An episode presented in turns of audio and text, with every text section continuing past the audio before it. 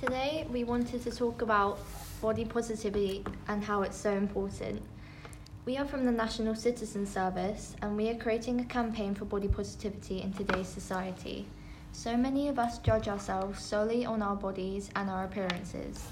We, want, we wanted to start this podcast with the topics of body shaming and the modelling industry. So, Maddie, what is your opinion on body shaming? My opinion would be that um, the amount of body shaming within society is like greatly increased since um, social media um, took off, and especially since like certain reality shows like Love Island have taken off. Um, and I feel like um, it used to be like not a very common problem, but it's definitely got more common now within children most like mostly because um, these reality shows and social media are now like they're more accessible to younger audiences now than they were like years ago because um, like these reality shows are being watched by like predominantly young audiences and like kids in this generation they're growing up with like social media and technology all around them so i feel like it's definitely an issue that needs to be addressed okay so ellie do you think social media is a bad influence on body shaming I do because um, the models that we see on social media are either very skinny or very muscly and it's just not realistic.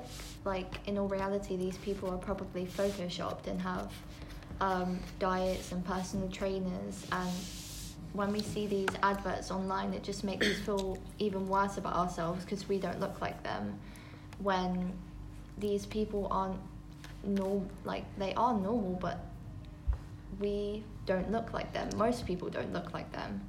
And we just need to start seeing more diverse models to make us feel more grounded and more confident going out in public because we can relate to these other models that actually look like us.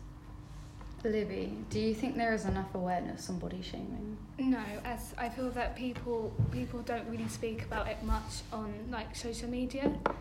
And I feel that there should be more organisations that focus on body shaming so people can speak about how they really feel.